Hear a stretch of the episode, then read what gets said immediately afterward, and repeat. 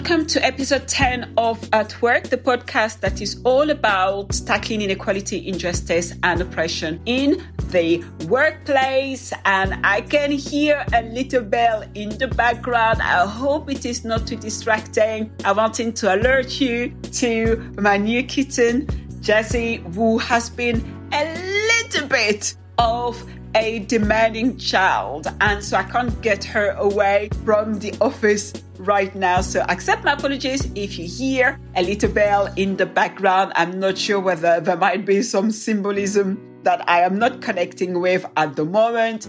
But I wanted to also take this opportunity to introduce her to the world.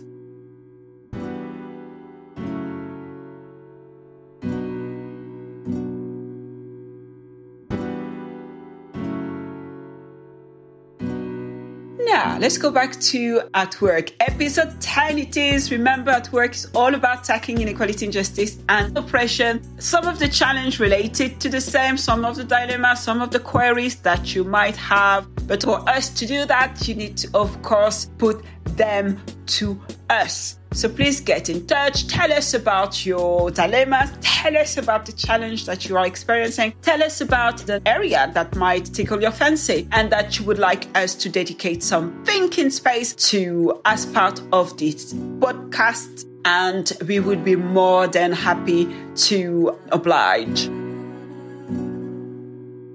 So it is episode 10, as I said. It feels a little bit celebratory. It's been quite a journey of growth, of learning, a learning curve. Some people might even say getting at work ready on a fortnightly basis of sufficient quality, sound wise, content wise. Of course, I couldn't do it without Dave, our sound engineer slash magician, slash podcaster who makes at work happen and also all the team at Race Reflections for their ongoing support. But I also want to say thank you to you, the listeners who have been paying attention to some of the recommendations, some of the message that we have been sharing on the podcast. At work is going to transform and we are looking forward to include more voices, different voices to mine alone, but more in the next month or so.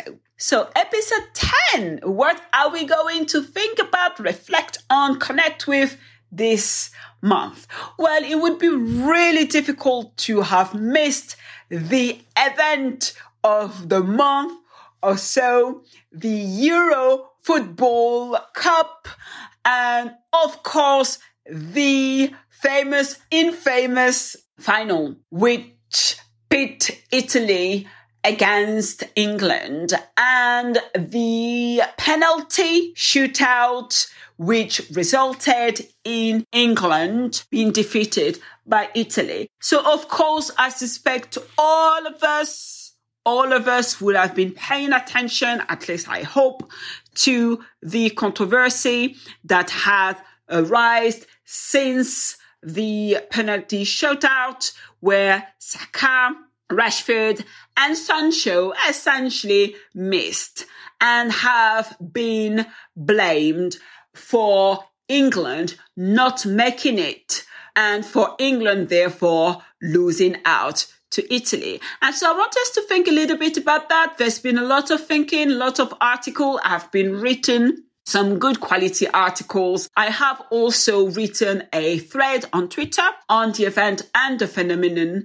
And so I'm going to inspire myself from some of the thoughts, some of the reflection that I have already shared publicly. So what can the outcome of the finale, what can we learn from this treatment of those three young black footballers. Specifically, I'm talking about Saka, I'm talking about Rashford, I am talking about Sancho, who it appears have been held to account for the defeat of the England team.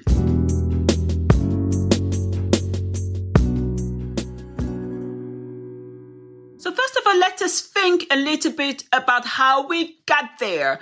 It seems to me that watching the finale myself, England's performance, particularly in the second half, was really questionable. Uh, my sense was that there was a lot of energy put on defending and possibly not sufficient energy on the offensive. That is one consideration. My sense also was that there was a lack of precision and a lack of uh, stamina, which for me became apparent. So just from this consideration alone, we might say that, of course, the outcome would not have come to be an outcome if those failing, if those difficulty had not been uh, things. We might also think actually perhaps a bit more optimistically that it was the first time since 1966, a number that I've heard again and again and again, since the England team won the World Cup, but also really got to the final of such a competition. And so we want to really think about why, rather than being celebratory, those three players have been inundated by racist abuse, racist messages. I know that there has been at least one mural that has been defaced. I think that there has been a lot of trolling online. And some people have said that it was boats, of course, foreign boats responsible for the kind of really heavy, heavy going racist abuse. Uh, we've seen that yesterday Twitter took the position not to condemn racist abuse in the form of saying that there should not be black players in the England team, that it was not racist to say that Jewish people, black people and migrant should be essentially taken out of Britain. And we say that we have also seen that Twitter has been very lax in relation to tackling this racist abuse. And of course, the abuse came in the context of Priti Patel, in particular, condemning the players taking a knee. So this is what we have in the background.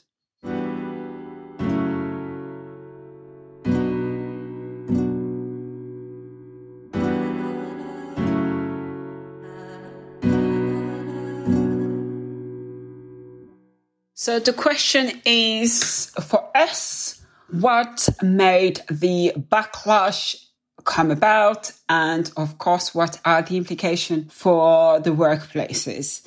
Now, we could spend a lot of time. We could spend a day, possibly even two, three days thinking about the historical context, thinking about the socio-political context, and thinking about systems of power, which we could have expected, in fact, we could have predicted, most of us kind of did, that the fact that three players who were black missed penalties and that the outcome of the penalty shootout being England losing was likely to lead to the black players being essentially held responsible, being blamed. We might even say being scapegoated. And, and many of us, in fact, did see it coming. There were comments on social media around that expectation. I remember when in the France match against Switzerland, I believe it was the quarter final when France was taken out and Mbappe missed his penalty. I knew instantly as well that he would be held to account. And that is what has happened in France as well, possibly to a lesser degree, surprisingly, possibly because there have been less black players in the ACOM allegedly. Uh, but nonetheless, that is also true that Mbappe uh, was subjected to racist abuse as well. So what is it about this phenomenon that might be interesting for us to consider in relation to the workplace? So why has it come about? Just some factors. Again, we could spend a lot of time, but we have about seven minutes or so left. So number one, there is a, of course, a long, a long history of conditional humanity that is projected or that is expected of black people, right? It's okay. We can be tolerated as long as we have some extraordinary talent. We can serve a purpose that can lead a nation, a team, a department to glory. And in such circumstances, then, as I say in Living While Black, our blackness might be forgotten, or forgiven and forgotten, whatever the expression is. So something around conditional humanity, which is basically indicative of our baseline of inhumanity, of not being deserving of dignity, of respect, of care, of compassion as other human being. Of course, because perhaps at some level, many still have trouble accepting that we are not only human being, but our humanity is unconditional. Then there is something around the colonial notion of gratitude. We should be grateful. This is something that is often put on to us.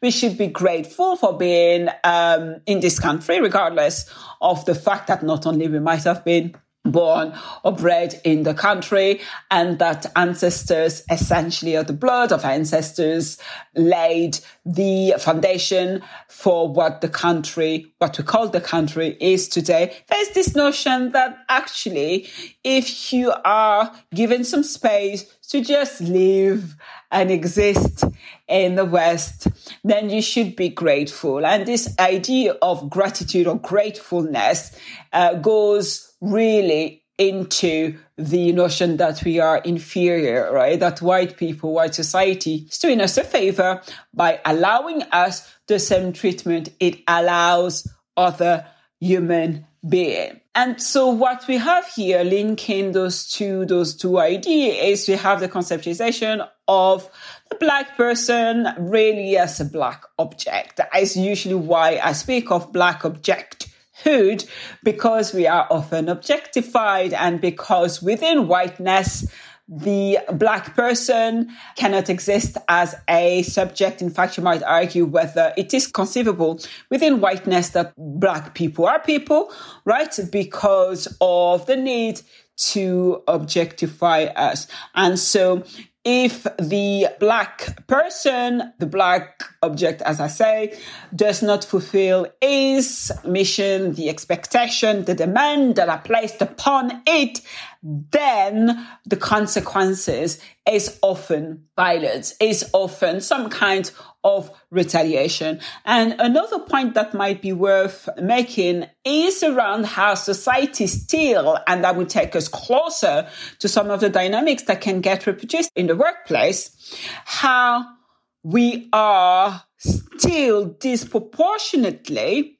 unfairly, unjustly subject to harsh responses uh, when it comes to those unmet expectation or so-called failure. So we know because we have tons of empirical evidence that tells us without the shadow of a doubt that all things being equal, if a black person, a black body engage or is assessed as engaging in a conduct that is deemed as reprehensible, the consequences, the punishment, the sanction is going to be much, much higher uh, there's going to be a much heftier cost for that unwanted behavior than if the same act had been committed, all things being equal, by a white person. And in many instances, all things being equal, by a person of color.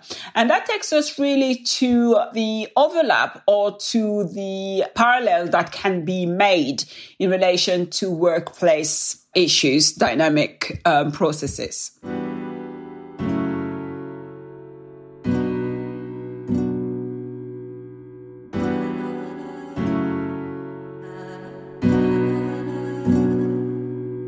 So, what is it that we can learn from the response that might tell us a little bit about what goes on within group, at work, within institutions, within workplaces, perhaps even more specifically. So we know that because blackness attracts a level of scrutiny and this scrutiny often exists because black people within white spaces often make people uncomfortable and that attracts the kind of hypervigilance which might lead to us being under undue scrutiny. It means that when we get things wrong, we are much less likely to get away with it. It also means that when we get things wrong, we are likely to activate those, again, colonial constructions or fantasies around deficiency, around inferiority, around laziness. I mean, all the stereotypes that are still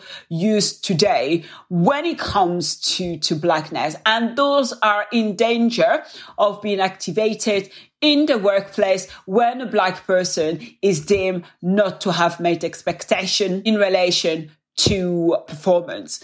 That gets into motion. When those kind of stuff get into motion, it is very difficult to see the behavior, to see the persons for what they are, because essentially they become the repository of so much projected material, um, fantasies that what we are essentially judging, assessing, evaluating are stereotypes, not people. And finally, something else to think about in relation to the workplace is how we then respond to black people, black managers, black leaders when their performance, when their so-called conduct is deemed not to be up to scratch. It means that if we lose touch with their humanity and treat them as objects, which again we tend to do, it becomes virtually impossible to connect to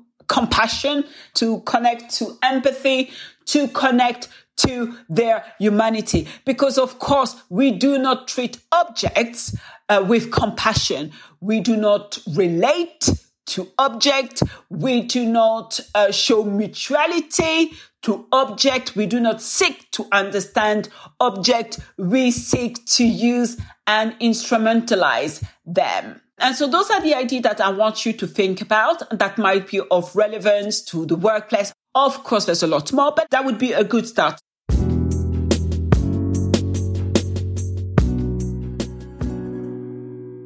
So what can we do? Again, some suggestion to try to disrupt what I call social or historical script.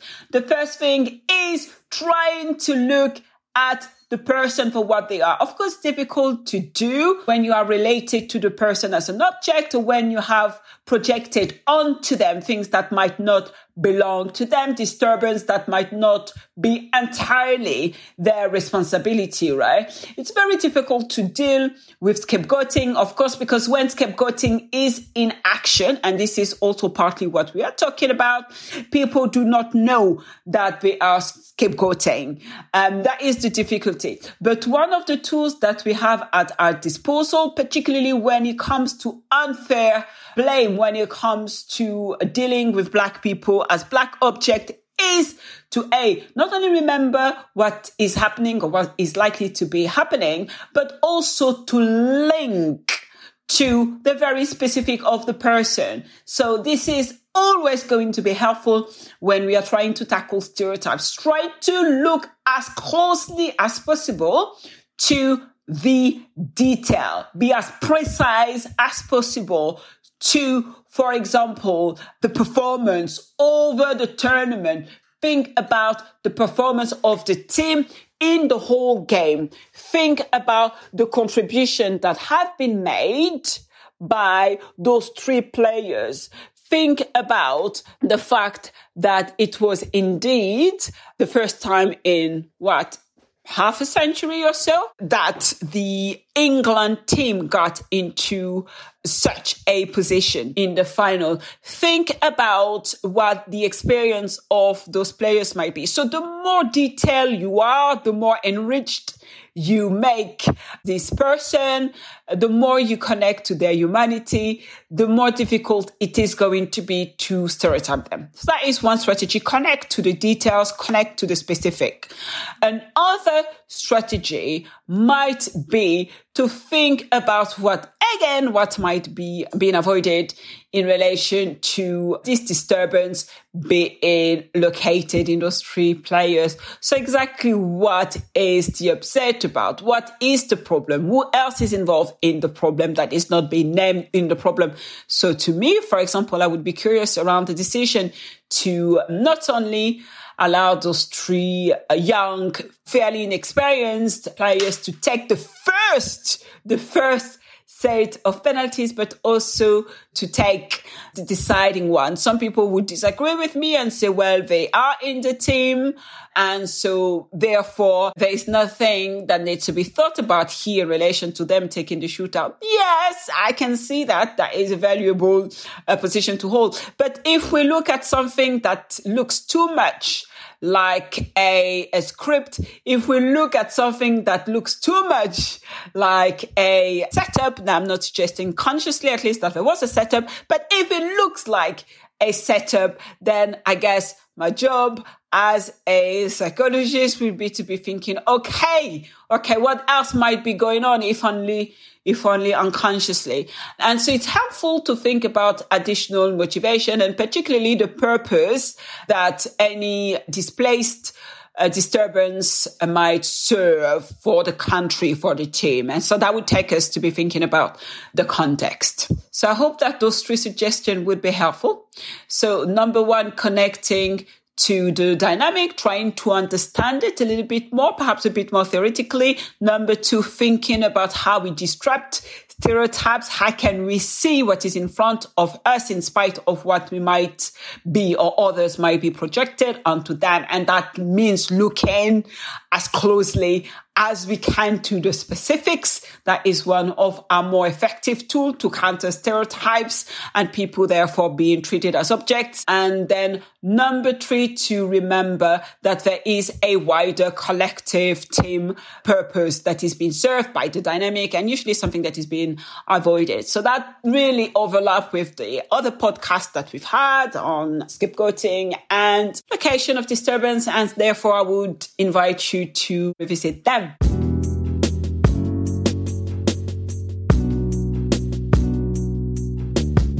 Okay, so that has been my musing on the England team, the final, the response to the team losing. I hope it is in some way helpful. It hasn't been very scripted. I hope it is coherent enough. And I hope that there is something for uh, all of us to learn and so therefore to, to take.